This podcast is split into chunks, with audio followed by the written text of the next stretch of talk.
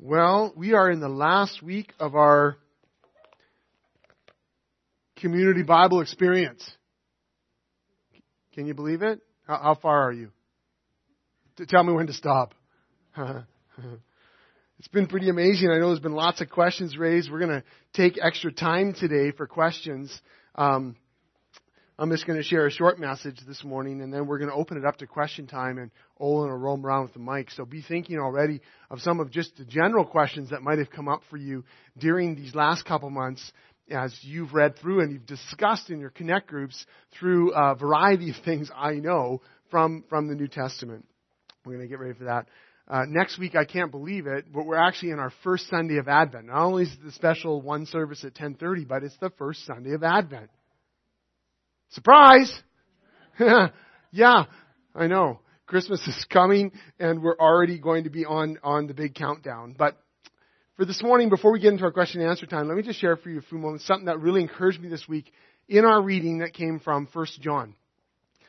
I was super encouraged this week when I opened up 1 John and read the words about sin. Is it possible to be encouraged about what the Bible says about sin? Yeah, it is.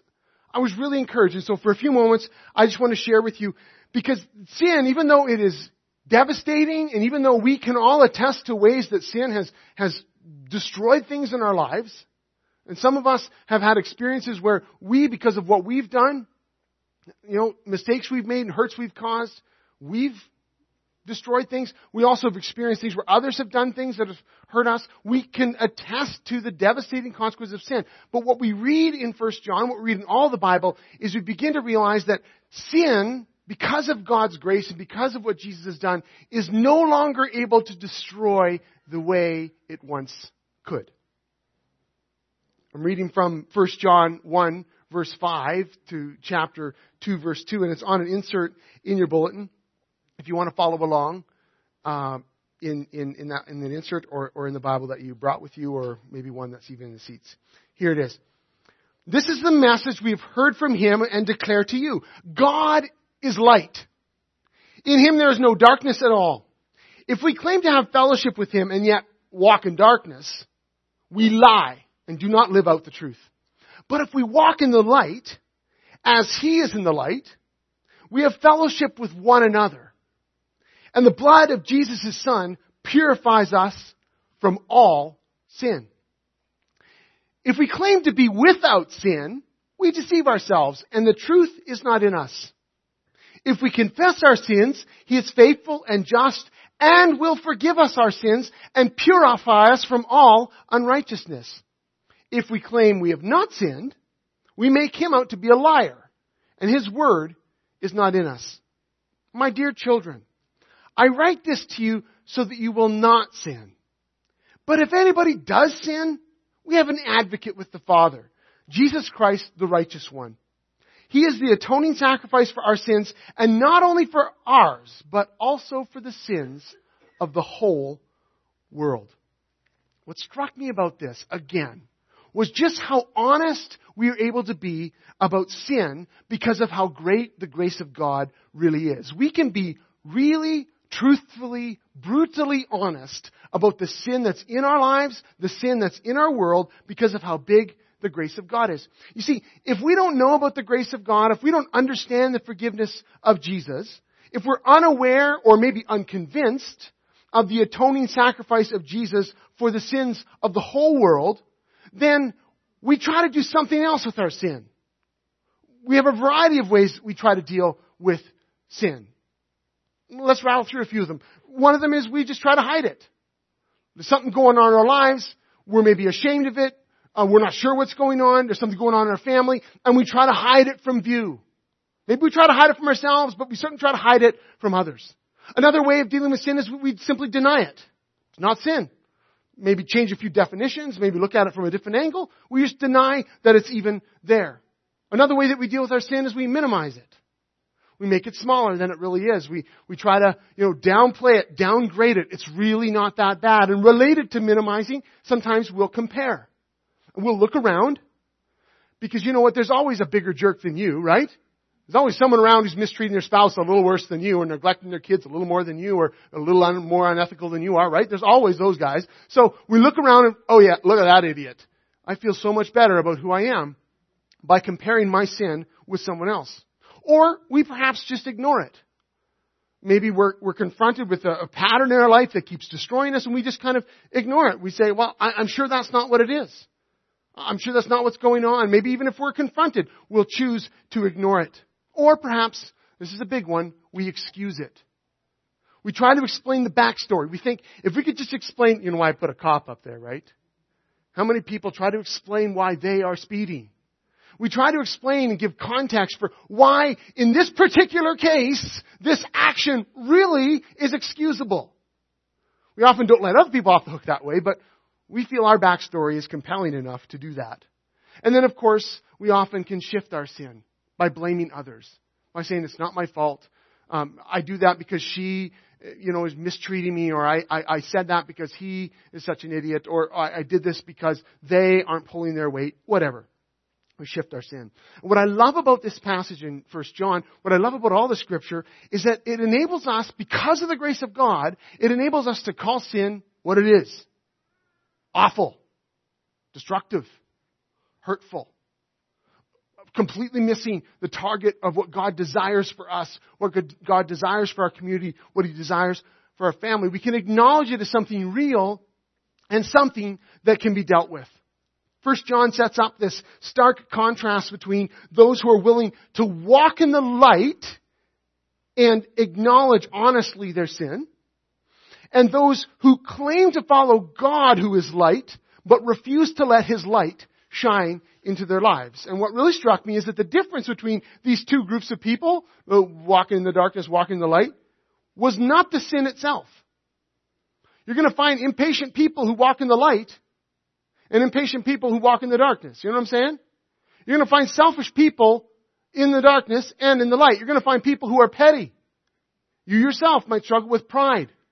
Some of us might even struggle with judging others or being self-righteous. We're going to find sin in both groups. You're going to find sinners in the darkness, and you're going to find sinners in the light. And I think that's what we hear in 1 John very clearly. You can't deny that you have sin in your life, or else you make out God to be a liar. Yet you can come into the light and sin can be dealt with. It's not the presence or the absence of sin that separates those who walk in the dark from those who walk in the light, because sinners are everywhere. There's sinners in the church. Did you know that? When you were coming here this morning, did you realize you were gathering together with a whole group of sinners? Did you know that? And sometimes we get discouraged by that, right? And sometimes we even can recall some of the hurt we've experienced in the church because we maybe didn't realize how big of sinners we all were. There's sinners at your workplace. Did you know that? Hey, did you realize that that baby you laid in the crib last night was also a sinner? As well as your boss. As well as your spouse. Everywhere you look, there are sinners. And there is a sense in Scripture, because of the grace of God, that we're able to kind of, and I don't mean this glibly because sin can be so destructive, is so destructive, but there's a sense in which the Scripture says, own up to it. Own up to it. We're sinners. What's the difference? The only difference between those who walk in the dark and those who walk in the light was their willingness to bring their sin into the light. Was their willingness to confess their sin as sin and let Jesus forgive their sin. And more than forgive it, purify them. And more than just that, begin to lead in their lives and bring about change in these patterns and change in the way they've been relating and change the way they've been thinking, the way they've been speaking and what they've been prioritizing. We bring our sin into the light and let Jesus shine His light on us and bring change into our lives. It's the confession of sin, not the presence of sin, that made the difference. You could say the night and day difference. 1 John 1:9 is incredibly encouraging. If we confess our sins, He is faithful and just and will forgive us our sins and purify us from all unrighteousness. And I know this can be scary, especially if we've worked hard our whole lives to hide our sin, minimize our sin, excuse our sin, deny it, whatever. or there's been deep shame and a difficulty in acknowledging I have this struggle in my life, I understand how difficult it can be to really starkly, honestly acknowledge our sin. But what we find out in the scripture and in community, that confessing our sin doesn't need to be this shaming, degrading experience. In fact, what we discover is that confessing sin is the door to true freedom. It's the door to experienced forgiveness. It's the pathway to new life in our relationships. It even brings peace and wholeness into our souls as we invite God to work in us. Well, very practically, I think there's three ways that we can confess. I want to rattle through them quick, and then we're going to practice it a little bit together before we go to our time of question and answer. The first way that we can practically confess is to practice personal confession of sin to God. It's got to start there, right? Where we come front to God and say, I screwed up. I messed up. I hurt that person. I shouldn't have said that. I shouldn't have done that. I struggle with this. To be honest with God, I mean, the reality is, you know, we stop ourselves and realize He knows already. But there's something powerful about actually confessing to God that we are sinners, that we need His grace, that we need His forgiveness, that there's an area in my life where I consistently am struggling, where there's this pattern or this struggle or this mistake that I've made, and we practice personal confession to God. We do that regularly, we do that quick, and it's a sign of the work of the Holy Spirit in our lives when there's a shorter and shorter gap between the act of sin and the confession, where we are open to the Holy Spirit's conviction in our lives, and so that when we realize, oh my goodness, what have I done or what have I said, that we very quickly move to confess it to God as sin and receive His promise that He will forgive us our sins and purify us from all unrighteousness. The second one is practicing personal confession to others. In another letter that we read in the New Testament, James 5:16 says, we confess our sins to each other and we pray for each other so that we can be healed. Confessing to each other is a very important practice that has been consistent down through Christian history. There's a few ways that this can happen. One is obviously where we confess our sin to the person that we've wronged, the person that we've hurt. And this is very crucial and important in especially our daily relationships, our family relationships, our work relationships, the people we have ongoing, connection with. That when we've wronged them and we realize that, either they've come to us and told us this, or we've realized as we've gone on, oh my goodness, I messed up, that we very quickly go and confess that to them. I was wrong. I shouldn't have said that. I snapped at you and I shouldn't have done that. And I'm sorry. I sinned. Please forgive me. And to even practice together, we did this with our kids for many years, to practice together, their response isn't, it's okay. The response is, I forgive you. It's not okay, because we really do things that aren't okay. So we say, please forgive me. And when they say, it's okay, we say, no, actually, I would like you to forgive me. And they say, I forgive you. This is important. The other way that we can practice a personal confession to others is to a trusted friend. A friend who can hold that confession confidentially, yes, but perhaps even more important, I mean, confidential for sure, but also can hold that confession and together to hold it up before Jesus. And that friend who loves Jesus can pray with you and can assure you that you have been forgiven. And maybe talk to you about other steps you can take. Like maybe there is someone that needs to be apologized to. Maybe there is a step of restitution that you need to make. Being sensitive with that, recognizing that sometimes it may not be appropriate. But with a trusted friend who can hold that confession before Jesus and assure you of your forgiveness. And then, of course, there also can be, in personal confession to others, sometimes within a group.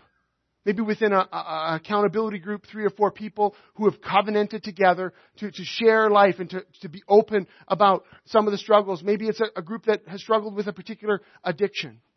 Or maybe it's a friendship group or a neighborhood group or someone that, this is not the kind of group where people come and go, Drag in a friend you just met. This is the kind of group where you meet and you're consistently willing to open up your hearts to each other, open up your soul to each other, be honest with each other, in light of the grace of God, confessing to one another, and then growing in grace for each other. Excuse me. And then I think there's one more, and that is where we practice community confession. Acknowledging together, confessing our sin together as a community. This is both confessing our sin sort of individually as a community, but also that sense of corporately we confess our sin. Now, this has been really true. If you read the Old Testament, New Testament, you see the practice in Christian history. It's true that there's been times where people of God have had to stand up and say, we confess our sin, particularly for something that we've done. My throat's not going to hold in very well. But also, there's been times in history where the church has had to stand up and ask for forgiveness and confess their sin because of something in particular. I think of the way the church has had to confess their sin because of the practice of residential schools and all the harm that it did. Think of the church, Christian brothers and sisters, rising to confess their sin in South Africa, and for the way they perpetuated systemic injustice in that nation. Think of our friends in the South who've had to confess as the church the ways that they enslaved peoples from Africa and the incredible devastation that has flown out from that sin. So it's appropriate that communities would confess at times for a particular sin, a particular omission. But there's also a practice in other churches that are maybe follow a more liturgical tradition where there's community confession on a more regular basis, where we just acknowledge when we come together, we need to confess and we need to receive the assurance of our forgiveness in Christ. And so today, as a way of kind of closing this part of the message, I want to invite us to stand together, and we're going to pray a prayer of confession as a community. It's actually found in our hymnal, the blue hymnal, number 908. So you could look at that. We also have it printed on the insert in your bulletin, and we also will have it on the screen. But I'd like to invite you to stand up, and we're going to pray this prayer of confession together. Please stand.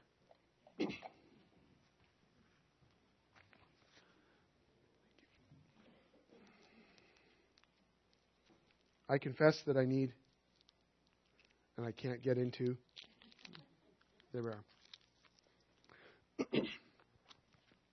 All right, let's read this together. We confess to you, Lord, what we are. We are not the people we like others to think we are. We are afraid to admit, even to ourselves, what lies in the depths of our souls. But we do not want to hide our true selves from you. We believe that you know us as we are, and yet you love us. Help us not to shrink from self-knowledge. Teach us to respect ourselves for your sake. Give us the courage to put our trust in your guiding and power. We confess to you, Lord, the unrest of the world, to which we contribute and in which we share. Forgive our reliance on weapons of terror, our discrimination against people of different races, and our preoccupation with material standards. And forgive us, Christians, for being so unsure of our good news and so unready to tell it. Raise us out of the paralysis of guilt into the freedom and energy of forgiven people. And for those who through long habit find forgiveness hard to accept, we ask you to break their bondage and set them free. Through Jesus Christ, our Lord. Amen. You may be seated. The scripture is very clear. We will sin, even as we walk in the light. And the goal the Holy Spirit has for us is that we be transformed more and more into the image of Jesus Christ. But sin is a reality. And when we sin, we confess it, we acknowledge it, we invite the Holy Spirit to work in our lives, and we keep following Jesus in the light. Listen to the last few verses, or the first few verses of chapter 2. We read them at the start. My dear children, I write this to you so that you will not sin. That is the goal. We don't want to keep doing things that destroy relationships and destroy our souls and inhibit our relationship with God. But, and here's the encouragement, hear it straight. If anybody does sin, we have an advocate with the Father, Jesus Christ, the righteous one. He is the atoning sacrifice for our sins, and not only for ours, but also for the sins of the whole world. Let's pray. Jesus, I thank you for the gift of your forgiveness, for the love that you show to us, and for the fact that we can be truly honest about our sin. In light of your grace, we can be fully honest and receive forgiveness and purification and the power to keep walking in the light and letting you work in our lives. And I pray that we as a community would be a confessing community, open and honest about who we are, and even more excited about the grace that you are pouring into our lives. We just ask that you would fill us now, and even as now we share in question and answer time, that you would just enable us to hear one another as we hear you. In your name we pray. Amen. Well, I put out the word to a few of you, and I put out the word on Facebook that we were going to spend a little bit of time doing some Q&A this morning. And so Olin has a microphone. I know that there's been a lot of questions asked and in the last while in your groups, and some of the questions you've been able to grapple with, and some of them you're wishing you could have, raise in a different context. We don't have a tremendous amount of time today. We won't be able to maybe answer all the questions. And let me just give the caveat as I throw this out there. You do understand that I don't have all the answers, right? We all get that, right? So this morning, as you throw out questions, I'm going to do my best, okay? I'm going to answer you as honestly as I can, and part of that honesty may be, I forgot, I don't have no idea. And so bear with me. Let's just be honest this morning as we share our questions. But I'd love to just open it up if there are some particular questions that we can grapple with. And I am certain, especially if it's a question that's been burning in your heart for a while, I will answer it in a way that is completely unsatisfactory to you, which means I hope for all of us that we'll challenge ourselves and each other to go deeper. Like read more, search more. Let this be maybe a starting place for the answer to some of your questions. But let's grapple through some of them together. What we're going to do, Olin is going to, you can put up your hand if you've got questions already.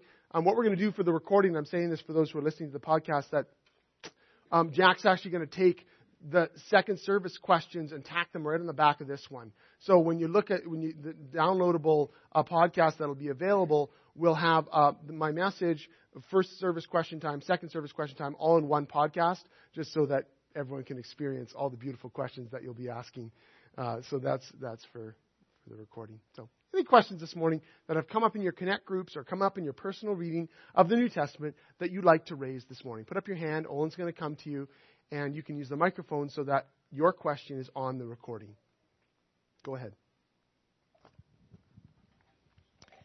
Okay, in our group, we wondered about the God hardening hearts. I think that was in John 12:23-42, blinding their eyes. Yep. What? How does that work? Like we were okay.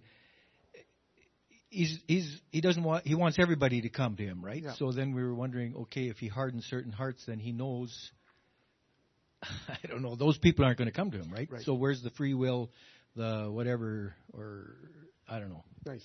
Anyway. Nice opening question. So what we see in Scripture, not only that in John, like you see Judas and stuff, but also in Romans, it talks about the hardening of Pharaoh's heart. And so you see this pattern. If you look back in the story, you do see kind of Pharaoh and how that story all rolled out. Of course, this is a question that has vexed theologians and Christians alike for a long time. So let me give you a completely inadequate response. One of the things you note in the hardening of whether it's Jesus quoting that Isaiah 6 passage, which he does in a lot of the Gospels, saying, I come to you sharing parables so that your eyes could see but not understand, and hear but not understand, so that you wouldn't turn and be forgiven. It's just like, what in the world is Jesus doing here? You see the hardening of Pharaoh's heart. You see Judas.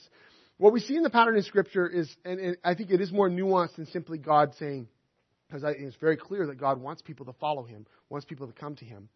But what we see is when there's a resistance to God for a sustained period of time, there seems to be, like in Pharaoh's case, he's a great example. When you read back in the Exodus story, you see that Pharaoh hardens his own heart against the plight of the Israelites, against what God is challenging him to do, hardens his heart. And then at a certain point in the text, God begins to harden his heart. And it's like God is saying, you've hardened your heart. Now I'm really going to take you to the end. And when the judgment falls, you'll be worthy of it, as it were. And what we see a pattern in Scripture is that God consistently calls people to follow him. He honors their free will. But there's a dynamic there that when people have looked at the grace of God, or they've looked at what God is doing, and they have absolutely 100% resisted it, that there seems to come a point at which God says, okay, if you really want to go that way, I'll help you do it. And that's troubling maybe to some of us, but when we realize that God really does understand where this person's at and where their heart is at, that there is a dynamic at place where God says, I realize this person has come to the point where they are so resistant to my will. Look at the Pharisees and how resistant they were. They would look at a miracle that Jesus performed, healing blind eyes or casting out a demon. They look at so evidently the grace of God being poured and bringing freedom in someone's life, and they would look at it and say, that's clearly a work of the devil. The hearts were so hard. And it was at that moment Jesus said, you can blaspheme against the Son all you like, sort of. But you blaspheme against the Holy Spirit and you're toast. And it's recognizing that there's a certain point where the resistance comes where God says, fine, you want it that way? C.S. Lewis puts it this way. He says, either we're all going to say, thy will be done to God, or God will turn around to us and say, thy will be done. And we see this pattern in Scripture that as people have resisted, whether it's Pharaoh, whether it's Judas, who had all the opportunity in the world to respond to Jesus. And, of course, it's properly interpreted as this was God's plan, which is a way of saying this is not a surprise to God. God is working this thing out. But it still was Judas actively choosing to reject the incarnated Son of God, who saw everything he could have possibly seen and yet resisted what God was doing through Jesus, even to the point of betraying him. Then guess what? You're toast. And that can sound difficult, but the reality is at a certain point, God lets us go our way. I think it's an expression of our free will, and God just helps us move that final distance. Other questions? By the way, there's been more ink spilled on that one than you could possibly imagine. So if you really are wanting to dig that one further, there's books you can read. Other questions? Put up your hand. Bernie, over here.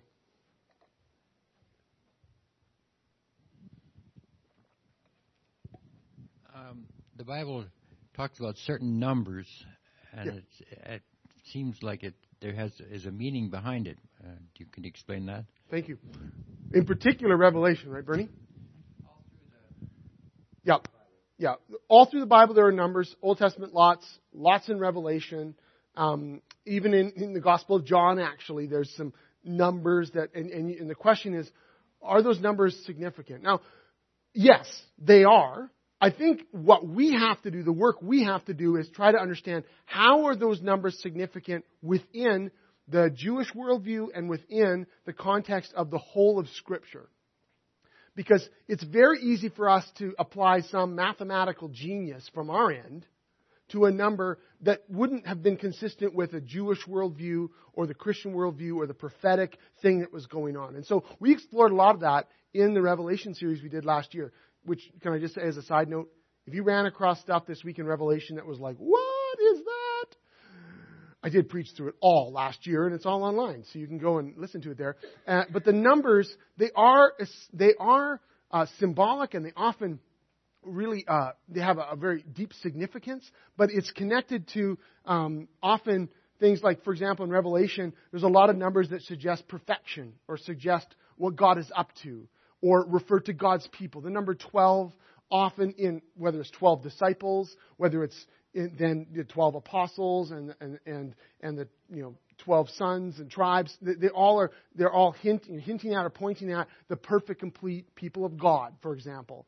The number 3, the number 7, and then often the number 10, and then you get all the multiplications of, so 12 times 10 or 12 times 12 or 7 times 4, and in Revelation 4 often refers to the whole earth.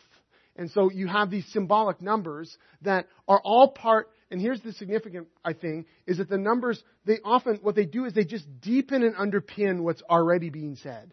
So it's not like, and this is really important, it's not like you read it over and you will never ever touch on what exactly is going on in this book unless you have this deep esoteric knowledge of math, because aren't we thankful for that? But what it does do when you get into the Jewish worldview and what's going on in the prophets is it deepens, yes, the depth of the book and the incredible mind of God, but it just deepens what is often being said very straight out on the surface as well. And so, yes, the numbers are significant, but I think we need to be careful that we don't ascribe to them values that aren't within the Jewish worldview at all. Yeah, thanks, Bernie. Other questions? No question too small, or apparently no question too big. Jody. Okay, Jody, and then if there's something wrong. There's a lot of interaction with Jesus healing people that had demons. Yeah. And the one case was in Mark, and the lady, it's around Tyre. Do you know where I'm talking about? Yep. Chapter 7. Yep. A woman whose little daughter was possessed by an impure spirit came and fell at his feet. So why would a little kid have a demon? Great question, Jody. Thank you. So I'll back up and then I'll answer it. So one of the things that's very significant in Matthew, Mark, and Luke, you won't see it in John, in Matthew, Mark, and Luke, is that when Jesus came on the scene, there was this eruption of reaction, spiritual reaction, you'd say, from the demonic or the evil forces of this world. And so you had this power encounter between Jesus, who came on the scene, and demons were just like flying left, right, and center. Again, I want to emphasize, you read the Gospel of John and look for that, and you don't see it. Different angle. But in Matthew, Mark, and Luke, there's this power encounter where the kingdom of God is on the scene, the new king is being installed, and he is routing the enemy. And so everywhere he went, demons. And as we know, especially in Mark, the demons knew who he was and would acknowledge who he was, and he would shut them up.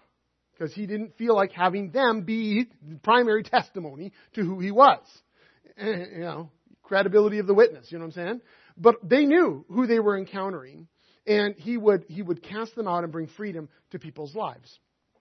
What we acknowledge is that, at a broader level, is that we are in a world that there is a war going on. And Jesus, when he showed up in the scene, and we see this today, we see this in particular when the gospel is going into places where it hasn't been or it hasn't been for a while. There's often a power encounter, a spiritual power encounter that can take place on a number of different levels, but it sure is taking place in Jesus.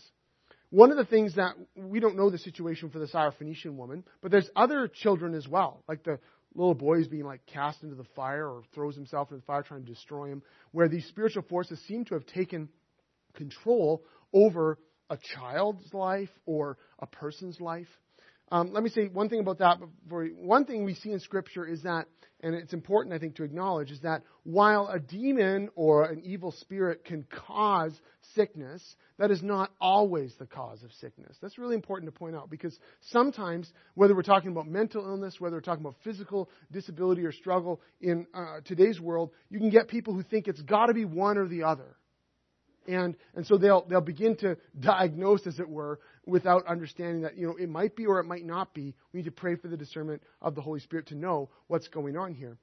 In the case of these people's lives, it seems like to us that Jesus was encountering people that had come under the power of the evil one, and we don't know how. Whether it was through idolatrous worship, some of the practices that went on in that day, and again, the woman that come to him in the case you're talking about, we don't know what her kind of spiritual practice background would have been. We don't know if the practices she was involved in might have actually implicated her child. It could have.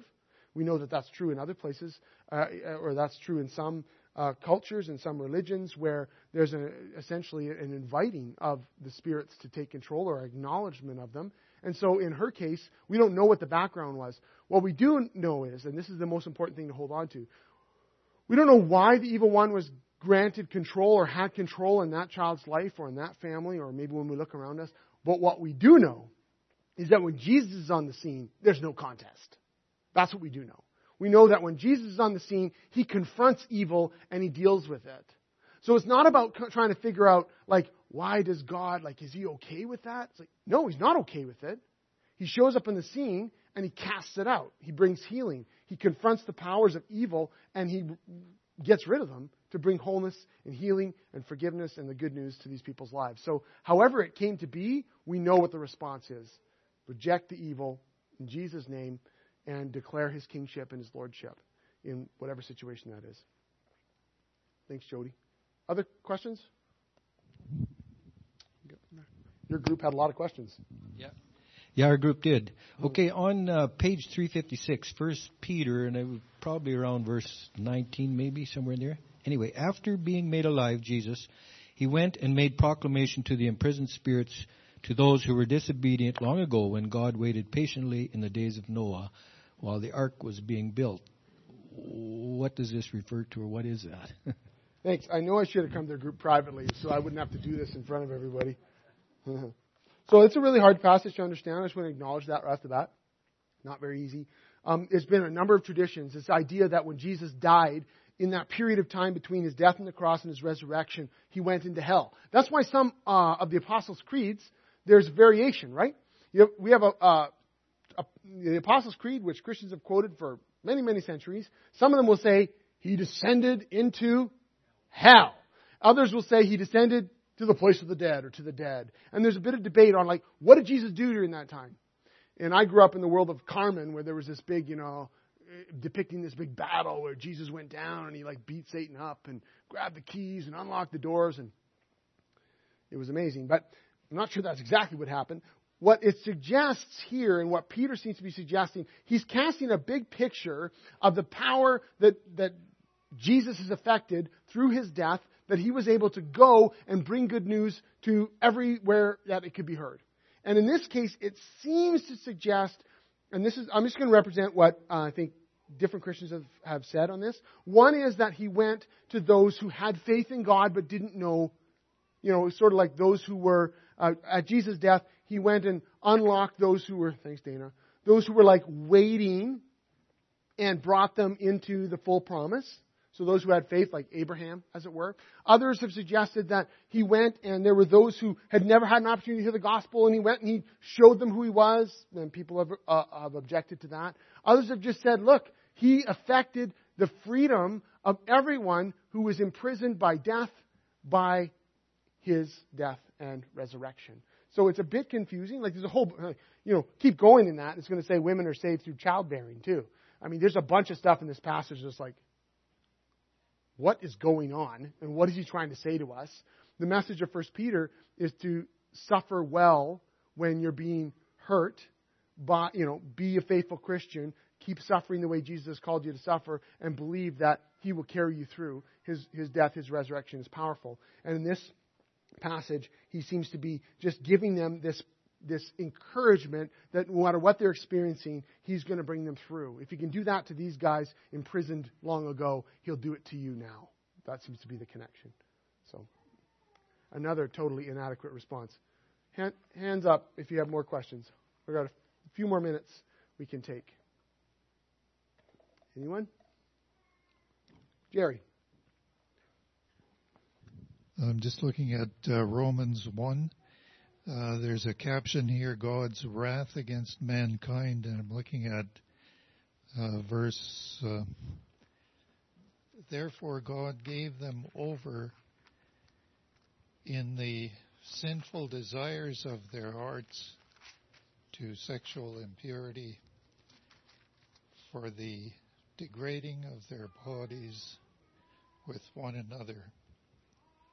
They exchanged the truth of God for a lie, and so on. I wonder if you could just elaborate a bit on that. Sure, thanks. So in Romans chapter 1, Jerry, it's actually very similar to the earlier question about the hardening of the heart.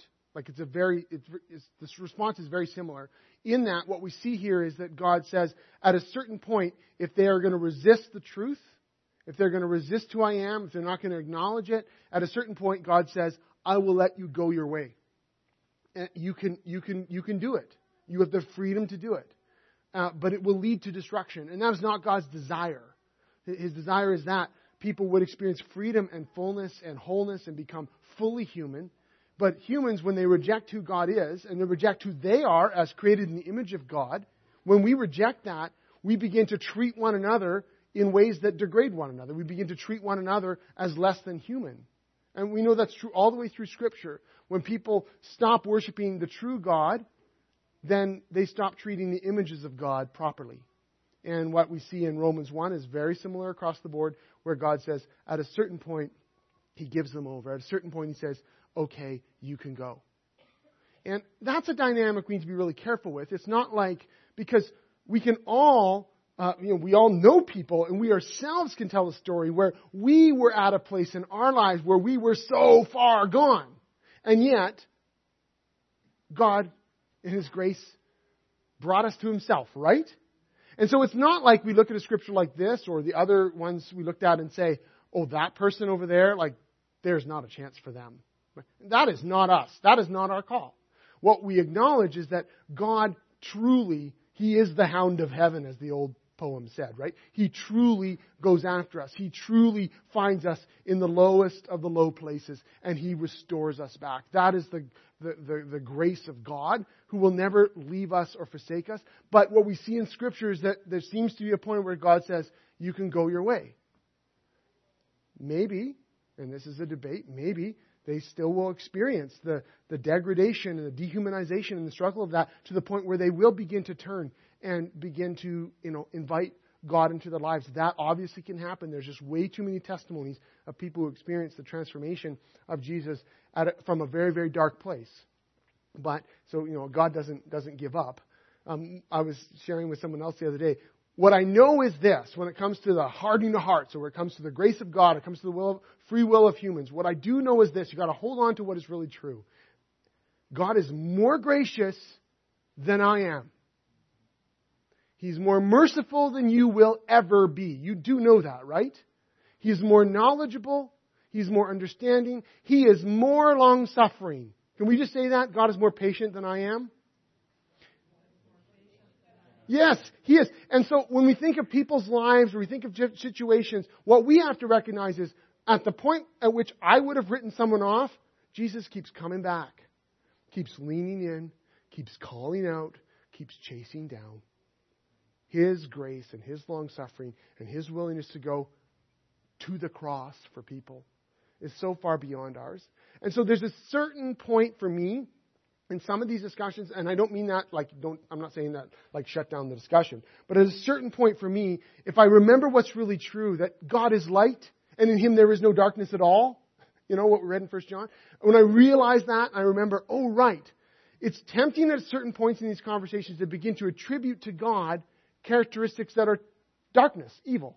Well, God must not care, or God must just, write people off, or God must just kind of bring down the hammer, or God must just whatever, and to forget, no, this God that we worship, the God that we follow, the God that some of us are just coming to know is so good, is so gracious, is so merciful, is so loving, that there will come a day that if you could stand beside the throne, as it were, when people line up to receive judgment from Jesus, you would stand there for only a few minutes and then you'd fall on your face before Jesus and worship him as being incredibly merciful, incredibly right, incredibly loving, incredibly just. We would be so in awe of how amazing he is when if we could just see him do it.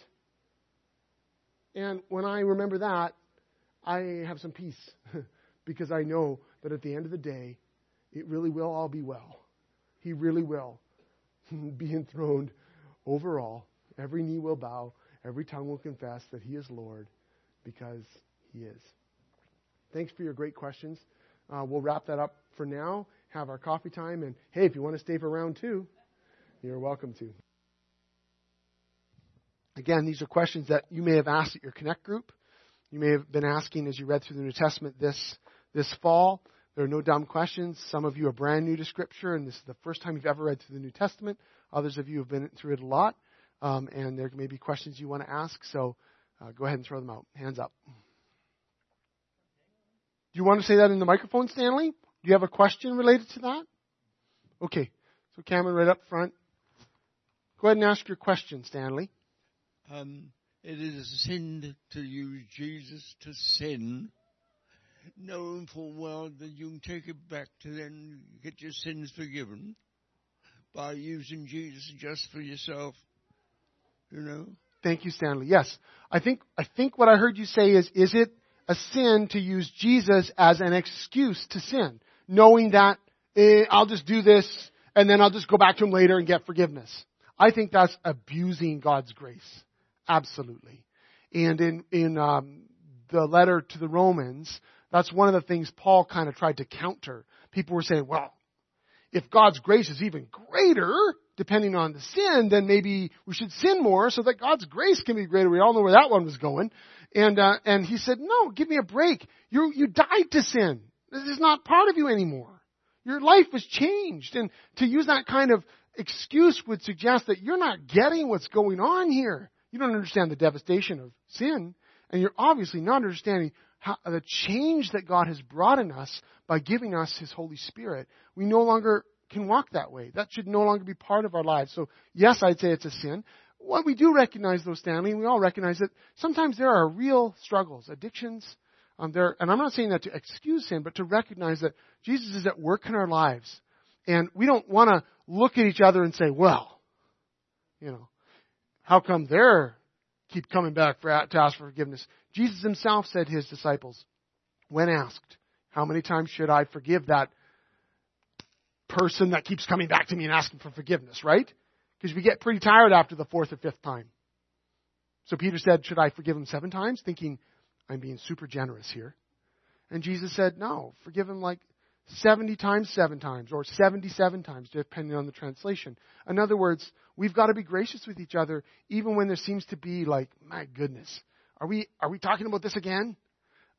We need to be gracious with each other, but we also need to challenge at times appropriately and in right relationship people that seem to be glibly saying, oh, you know, God will just forgive me. It doesn't really matter. No, it matters. Jesus died for that. It matters. Thank you, Stanley. Other questions that you might want to raise? So my thoughts around, sin, I think of trauma, which causes behaviors, which leads to, unhealthy behaviors, right? Yes. And relieving those kinds of, addressing those behaviors, addressing those things that we might be labeling as sin, that comes through a lot of awareness. And when I think of the concept of sin, forgiveness, move on, sin, forgiveness, move on, the cycle that kind of happens, I think that often there's a lack of awareness of what's kind of going around that behavior.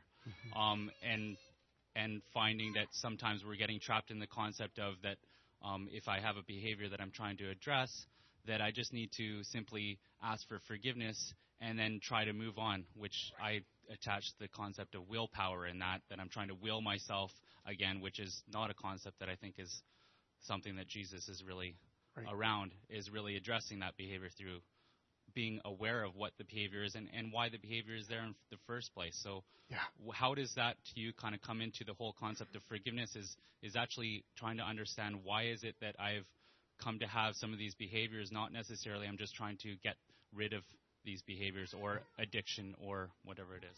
Thank you for that, Bryce. That is super. And recognizing that, especially with patterns, but, getting under that, I think that's part of what means to come into the light. And we do confess our sin, but what it isn't is just let's just ignore everything of what might be causing this problem. And addiction's a great example because often people have struggled with addiction acknowledge that it's coming from something deeper. It's coming from a deep wound, a deep hurt. It doesn't mean that the action itself isn't sin or isn't causing massive destruction, but is recognizing that until we deal with the healing that's needed, the deeper level of wounds that have occurred in a person's life, it's going to be very difficult to actually come and live in true freedom. And I think what we acknowledge is true in Scripture is that coming into the light, as it were, is being willing to let the Holy Spirit deal with some of those deep things. Sometimes we have to do that through counseling. Obviously, sometimes you do that in trusted community. Sometimes it just takes up time as we process some of those things. But we allow Jesus to get in deep and actually work at the very depth of who we are. And when we don't acknowledge that, and sometimes there's been practices in Christian community that have sort of end up kind of like, haven't we already dealt with that sin? Why are we dealing with this again? Ignoring the fact that perhaps there's a deeper work of healing that Jesus needs to do. I think you guys know this, acknowledging that for a lot of people who are in these deep cycles of trauma, being able to be honest about their struggle in a place where they are receiving the grace, it might be the very way they're able to then open up and go more deeply into the healing that Jesus wants for them. Thanks, Bryce. Question. Olin had a question, Cameron. Okay, I guess the question would be... In reading through the New Testament, I came to a spot where it had a section on how certain things are made for set-apart use and certain things are destined for common use or destruction. Okay. Yep. And that was kind of harsh and kind of Kind of took me aback at first. Okay, so we're talking about Romans, right? Romans 9, 10, 11. So there's a big argument going on in Romans. It's a massive argument. And it's all rooted in the question of basically, has God just written off his chosen people and moved on? It's kind of the question. And he's challenging that and saying, no, God's up to something great here. And it seemed like the turning away of Israel, which wasn't total. Of course, lots of Jewish people obviously followed Jesus. But this turning away that Paul, you can see it experienced in Acts, and in Romans he's dealing with it, was not a sign that God had forgotten them, but rather it was the way in which Gentiles, non-Jewish people, were coming into faith. And then what he says is that eventually then we will be part of bringing them in. And there's a kind of a relationship there of witness. And in that argument in particular, what he's arguing against is the assumption, you could say, people saying, well, how can God do that kind of thing? Like, what's up with God? Who gives him the right? You know? And Paul's kind of going, he has the right to do whatever he pleases. What we see him do, though, is act consistently faithful to his people and to the whole world so that everyone who calls upon the name of the Lord will be saved, right? Romans 10. And so what we see is the consistent faithfulness of God. There's a logic to this. And the logic, guy that I did my master's thesis on, he had an amazing chapter in one of his books called The Logic of Election. I don't normally bring that one out. But what he argued is that there's a logic to it because God chose a people through whom the Messiah would come to be a blessing to the nations. And that is through this people that Jesus came. But then what happened in John? You know, he came to those who were his own and they didn't recognize him. They wouldn't receive him. And what he says is there's a logic here in that God shows up through the people of Israel. And then it's now going to be, and this is the argument in Romans, that it's now going to be through others that they themselves come to know the grace and goodness of God. Obviously, there's way more to that argument than that. But in the simplest terms, Paul's saying, we don't have any right to question God. However, God is good. God pursues people. God never relents. Who shall separate us from the love of Christ? End of Romans 8, right? Nothing. Man, he will go to any lengths to see people come to know him. So we can trust him. Yeah. Val. If this is probably just a simple question, but if we have died to sin, as the Bible says, why do we keep on sinning? Like, yeah. Could you please just elaborate on that? Yeah, simple question, she says. Thank you, Val. I think that what we see in Scripture is that there's a recognition that new creation has come into our lives, right? See that all over the place. So whether in Romans, Paul says, you know, you died to sin, how can you live in it any longer? Or 2 Corinthians 5, right? Anyone who's in Christ, they're a new creation. The old is gone, new has come. And when he appeals all through his letters, when Paul appeals, like he writes to churches, usually because someone is messing up, most of the letters we receive are into a community that was going off the tracks or there was something wrong. It doesn't get very many letters where there wasn't a reason why Paul was writing to them. And when Paul would try to get the people to kind of get their head straight when it came in terms of ethics and morals, his appeal to them was always this. His appeal to them was, why would you live the way you used to live? You're not that way anymore. Like, that's not who you are anymore. That was his basic appeal to them. He'd say, remember your baptism. When you were baptized, you died. That guy's dead. And he make them look back to their baptism, which, can I just say, side point, that's why every Christian should be able to look back to their baptism. It's a challenge for those of us who may not yet be baptized and yet are followers of Jesus. But we should all be able to look back to our baptism and say, I died that day. I no longer live the way I used to live. But there's an honest acknowledgement in Scripture, we heard that in 1 John, that though we have become new creations, there's a process in place. It's like the Holy Spirit has brought us in Christ into this new relationship with the Father. And we are perfectly clothed, you know, in white, purified in Jesus. And now the Holy Spirit's job, which is a pretty big job, is to now get our reality to us to catch up with our reality in Christ, which is part of walking in the light. Saying, I want to walk in the light as he is in the light. God is light. I want his light to shine into my life. And as I do that, I am being conformed to the image of Jesus Christ day by day as the Spirit works in me, and He's reshaping me to look more and more like Jesus, which is a process of dealing with our sin, dealing with our patterns, healing our wounds, doing whatever. But there's a tension there between the full, what we will be and who we are. But Jesus covers that in His, in His grace and in His goodness. And so there's a lot of tension here. It's not that different than what we would describe. The kingdom of God has come in Jesus, and yet it's not fully come. We still see wars. We still see difficulty. We still see tragedy. And so we acknowledge that there's like this tension between the kingdom of God is present, and yet it's not fully present. It's not all here. Sin has not completely been dealt with yet, even though we acknowledge that what Jesus did on the cross has dealt with it. There's that in-between period. And in our own lives, we are in this, the Holy Spirit is in this business of helping us look more like the family resemblance of the family we've been adopted into. And it's a beautiful image. I've used this image before. It's the image of the kid's been adopted to the table. And he is a member of the family. He's got the name. He's a loved member of the family. There's nothing that can happen to change that. But now this kid has to go through a process of beginning to learn what it is that, what family he's now part of.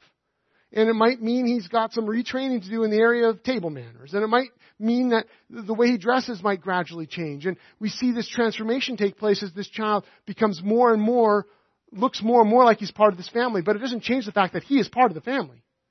And Jesus is in this process of transforming us to look more and more like the children of God that we are. So there's tension there, but it's beautiful. It's great. Other questions? Mimi.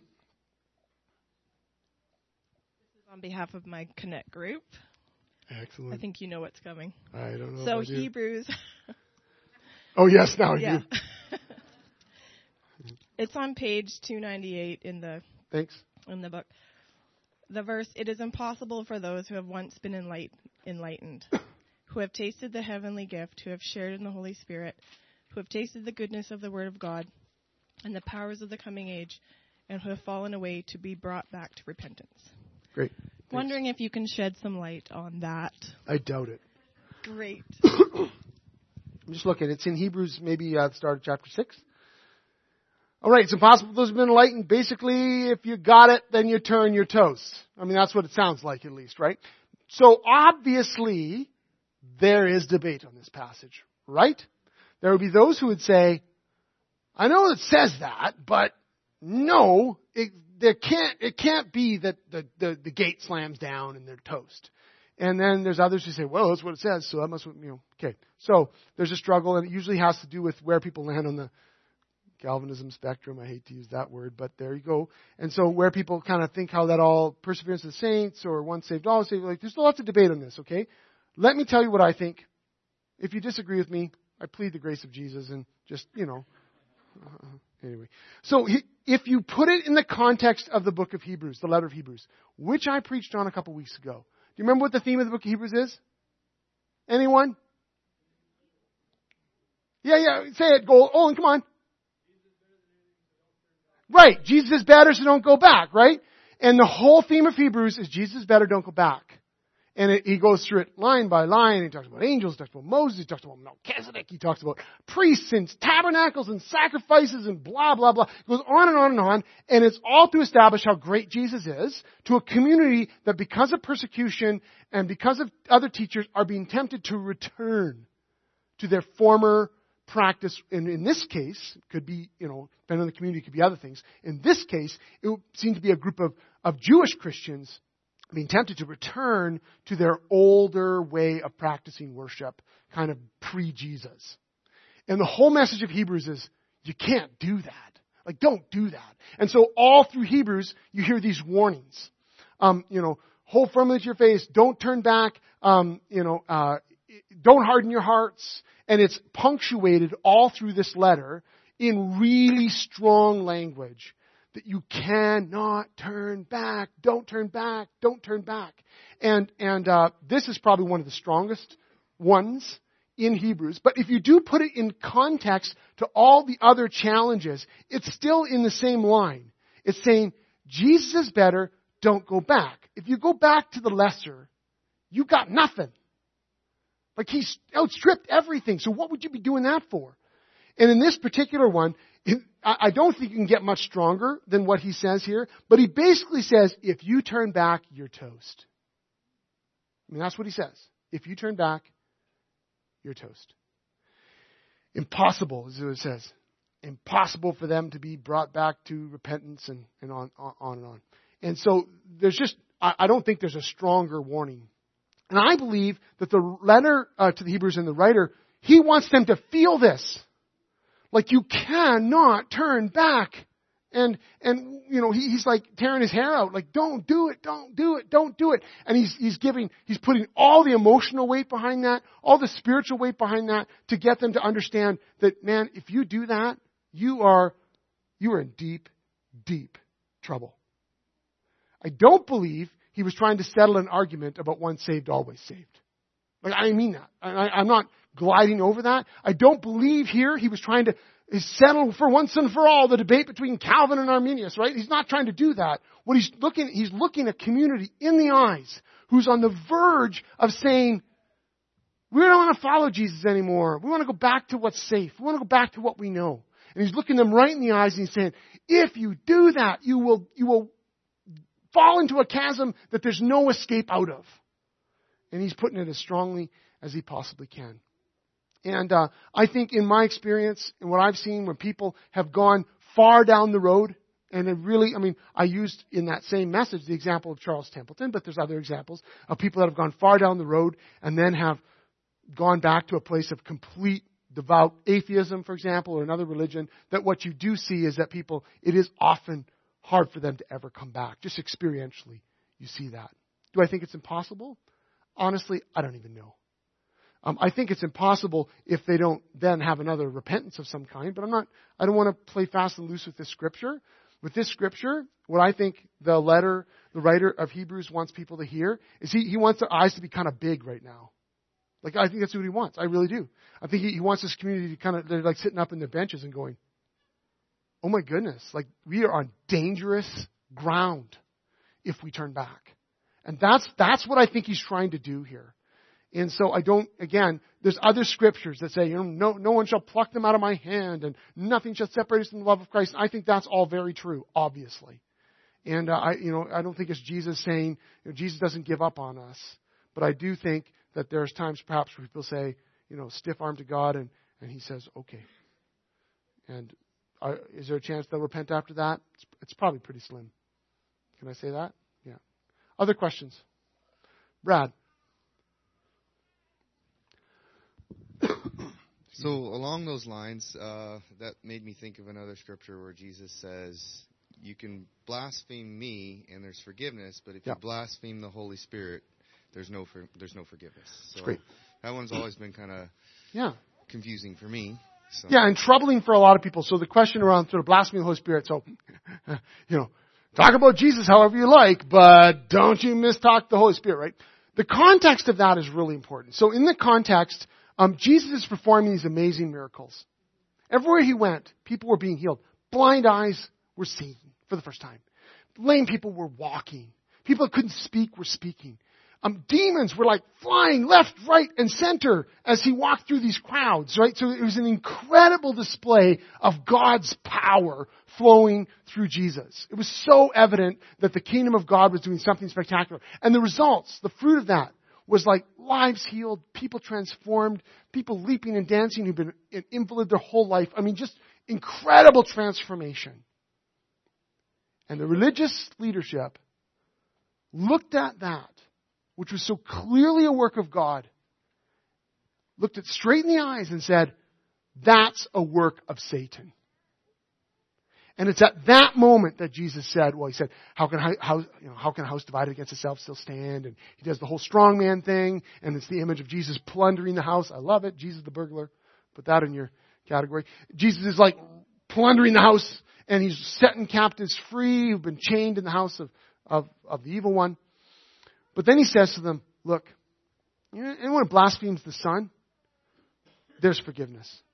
But if you blaspheme the Holy Spirit, you're out of luck. There's no forgiveness for that. It's very similar to what Mimi said in the sense of this. I think that what we recognize, okay, first of all, is that Jesus is given a very strong warning. He's also acknowledging that anyone, in particular this religious establishment, these scribes and Pharisees, teachers of the law in the time of Jesus, some of whom did believe in Jesus later, so it's not carte blanche everybody, but it's a recognition that if they see a full, vivid display of God's grace and power and still call it evil, there's no chance. Like, what else could possibly bring them to repentance? What else could possibly convince them that God is at work in this man? Like, nothing. Like, they're beyond help. They have willfully been blind. Like, willfully blinded themselves.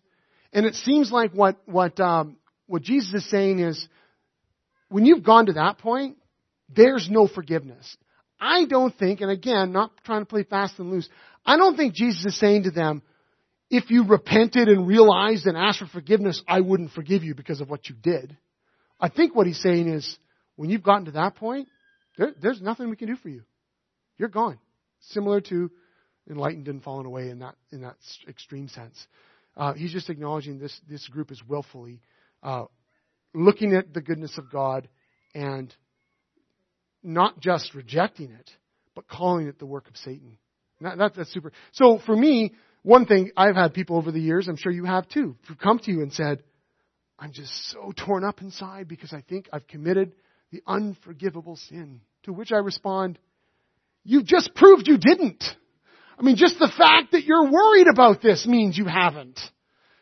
Because you wouldn't even be concerned. You wouldn't even be sensitive. You wouldn't be and then you can get into explain like what this means. But sometimes people can hear that and think, oh, I've done it. No, you haven't. Because you wouldn't be going, oh, I've done it, if you have. You'd be so resistant and so against. But I want to be careful there and recognize that we aren't the ones who decide that. There's obviously stories, we've heard them and we praise God for them, of people who've resisted the work of God for many years, who have actively opposed it, who, through God's grace and an amazing series of events and whatever, have come to understand the grace of God, have turned, have been forgiven, and are following Him. And so we don't want to be the people that decide. We don't decide, who it is that has crossed the line, who it is that, has fallen away and can't turn. Like, we don't decide that.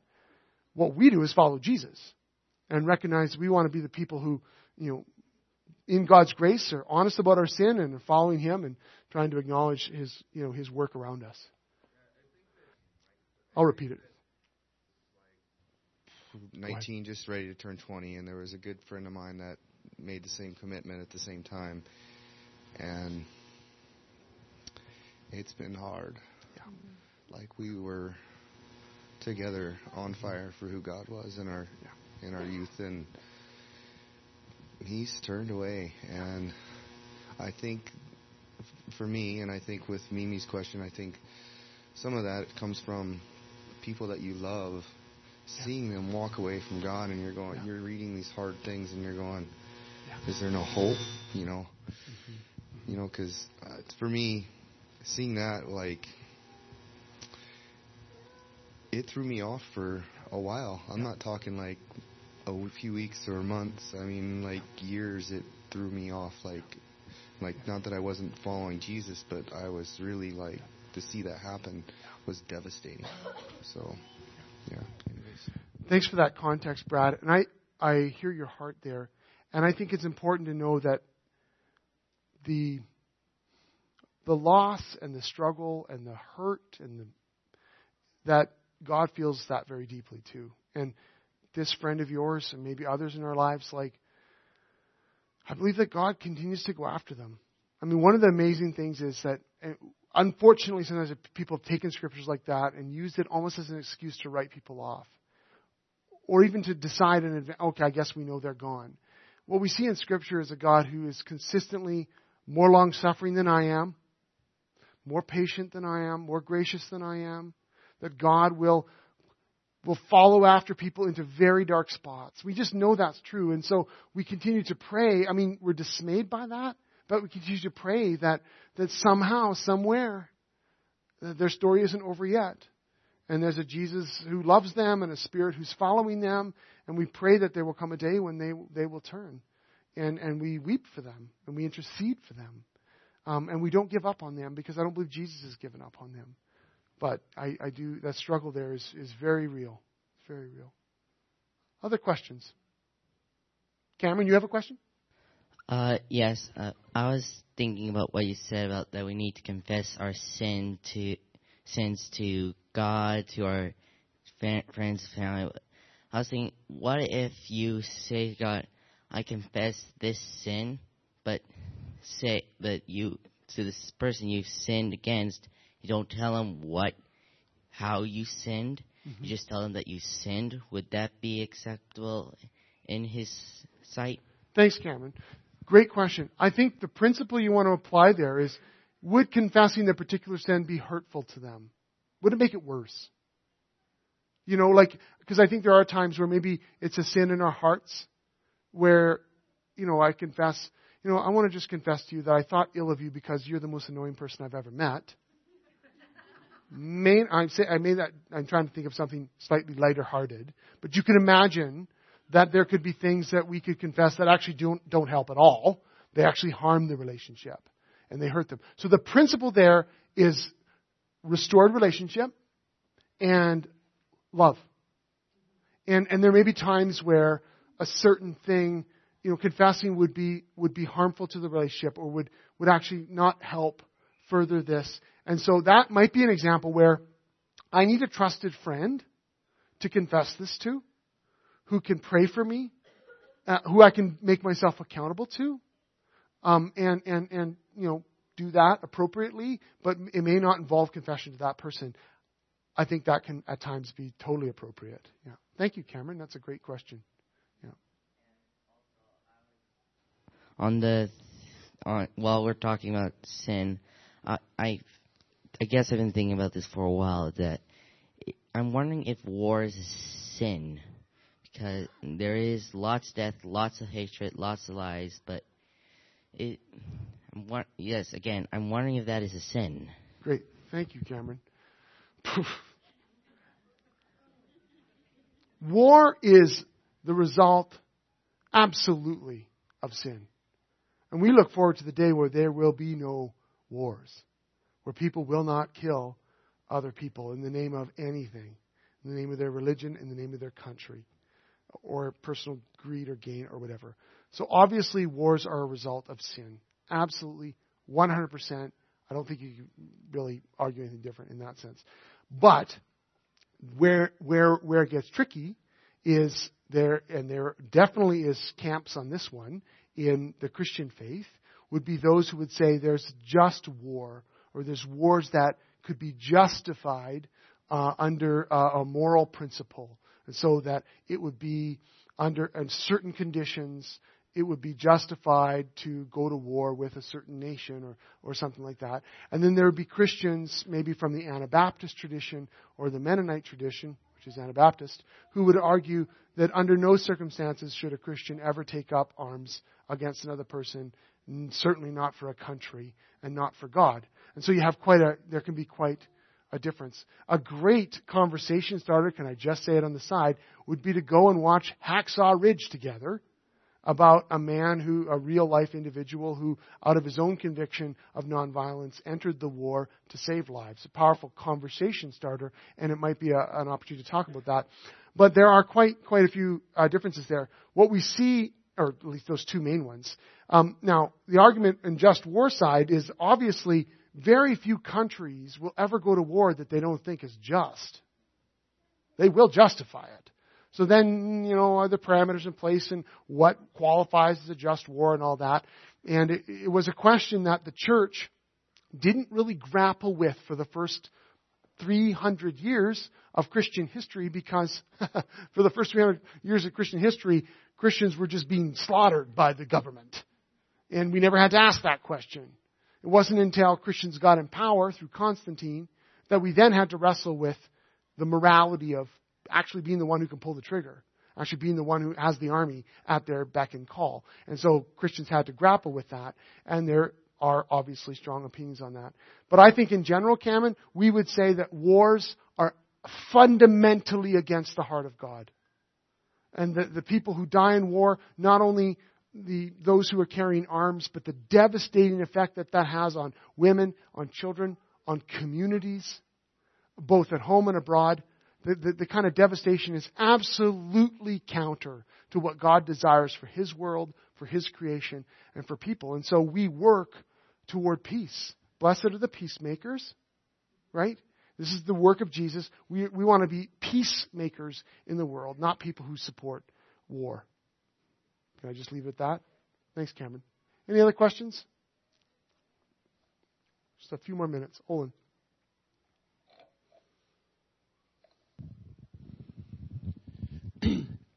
So we're talking a lot about sin and forgiveness and all that.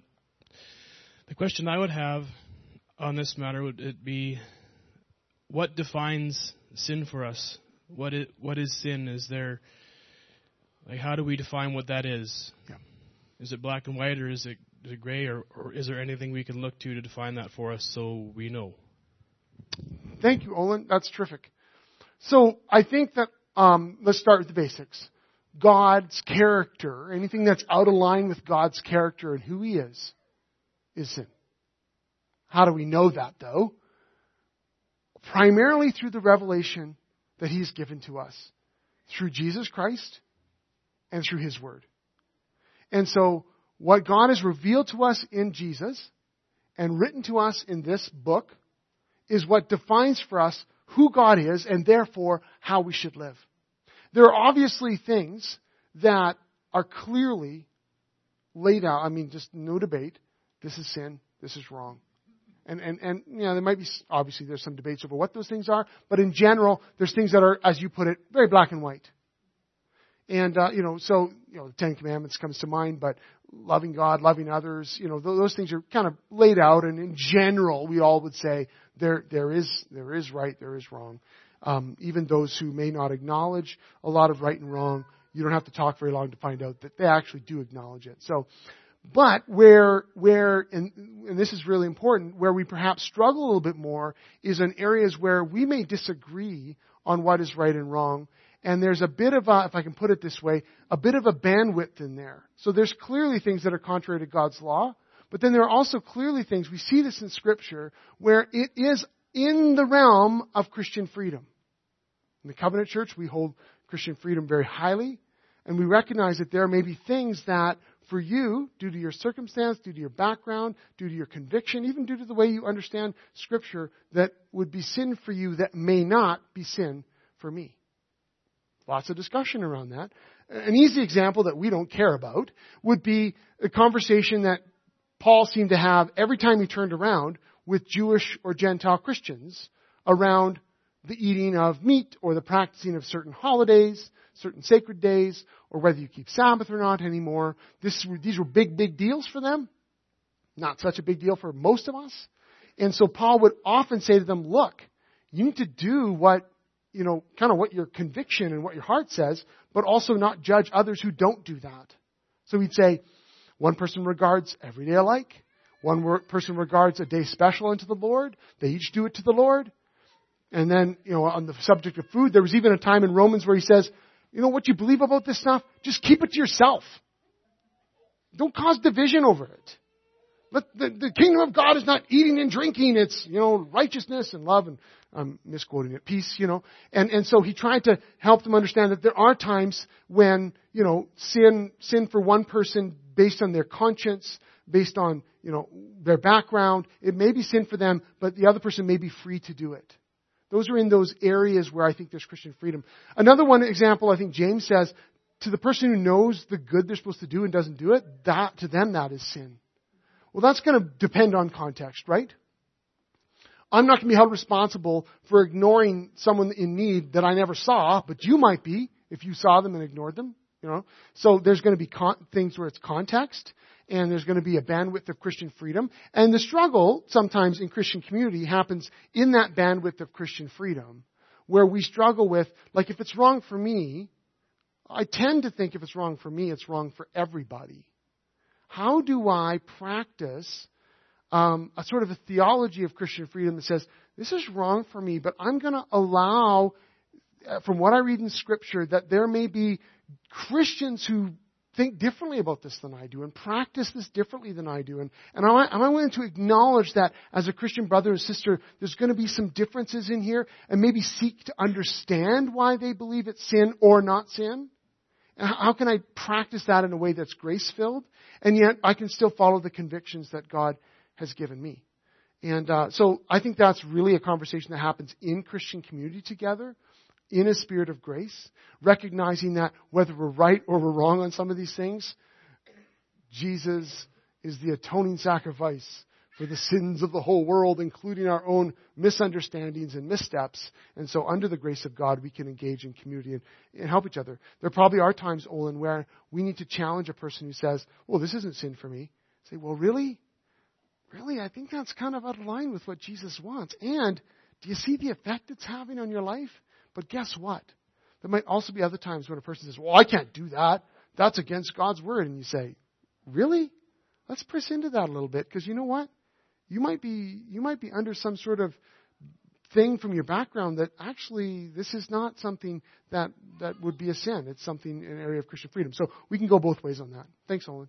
Well, let's wrap it up there. I know there's more questions, and I hope that we've sparked some more today, and we can be the kind of community that is willing to ask these questions, willing to throw them out there, willing to engage in dialogue and seek deeper and buy a book, you know, or search Dr. Google or whatever.